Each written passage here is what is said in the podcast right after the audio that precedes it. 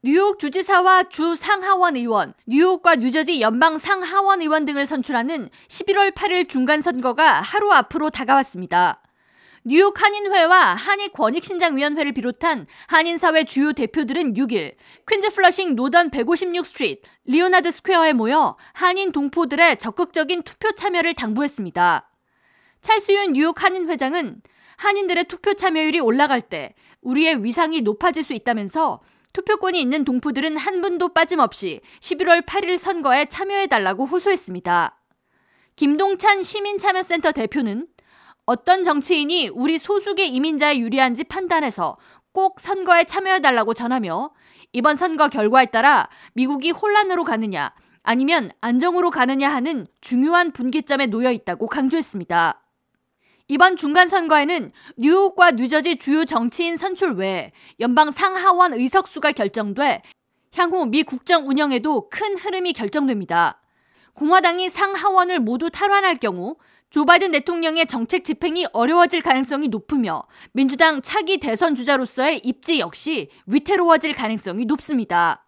이날 투표 참여 호소에 박윤용 전 한의권익신장위원 회장, 손양준 뉴욕 한인수산인 협회장, 과구천 뉴욕 대한체육회장, 김영환 먹자골목 상인 번영 회장, 김명미 뉴욕 한인봉사센터 회장, 이세목 뉴욕 한인회 역대 회장단 협의회 의장, 이에스더 뉴욕 지역 한인회 연합회 의장, 홍명희 뉴욕 상춘 회장, 이영태 국립통일교육원 뉴욕 협의 회장, 이영우 전 대뉴욕지구 호남향후 회장, 이계훈 전 미 동북부 한인회 연합 회장 등 한인사회 주요 단체장들 외에 그레이스 맹 연방 하원의원, 존 리우 뉴욕주 상원의원, 론킴 뉴욕주 하원의원, 린다리, 산드라 황 뉴욕시 의원 등 친한파 정치인들도 합세해 한인 유권자들은 투표에 꼭 참여해달라고 호소했습니다. 그레이스 맹 연방 하원의원은 6일 자신의 소셜미디어를 통해 캐시 호컬 현 주지사는 선거 때뿐만 아니라 플러싱이 어려움에 처했을 때에도 여러 번 방문해 도움의 손길을 전해왔다고 전하면서 아시안 권익 신장을 위해 일하고 더 많은 예산을 배분해온 캐티 오컬 뉴욕 주지사에게 한 표를 행사해달라고 당부했습니다.